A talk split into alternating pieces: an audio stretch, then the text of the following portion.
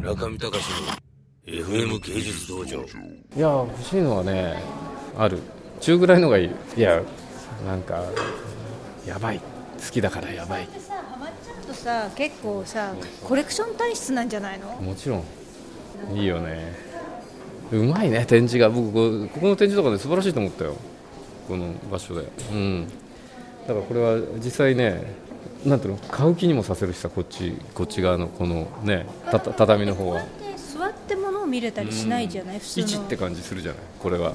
でこちらの展示もさすごくうまいよね。こう現代的な空間にさこの重機と作品の。いやちょっともう行かなきゃならないから。編集者鈴木よしおでした。副編というブログをやってます撮った撮った、うん、ブログにあの上げさせてもらいます。今日ブログにアップされます。今 村上さんもまだあの登場になられてないのでまた改めて。年の村上の活動についてはどう思われました？今年もう素晴らしかったですね。特にねあのベルサイユもあったし。いつも突然だからさこう聞いてくるのがさもっとちゃんと準備したい。サイからの生中継にも出演いやすいません。あれは本当いろいろと。うんなんかもっとちゃんとね気の利いたことを言いたかったです。二度とはないと思いますよ。ベルサイユからニコ動の生 そりゃそうだよね。そりゃそうだよね、でもちょうどたまたまほらあのブルータス30周年記念で村上さんのほらね割と奇跡みたいなのも一緒に検証させてもらったのとがあってで活躍ぶりねなんか一つのこう区切りみたいな感じがさ取れたからさ、うん、でずっとそれ見せていただいてるのでちょっと感慨深い年っていうか一つのね区切りの年だったよ。さんには長い間お世話になって本当に奈良上特集をしていただいて以来本当に。でも来年でね10年だからなんかちょっとその特集が2001年なんですよ。ブルータスの2001年の8月15日実はもうすでに。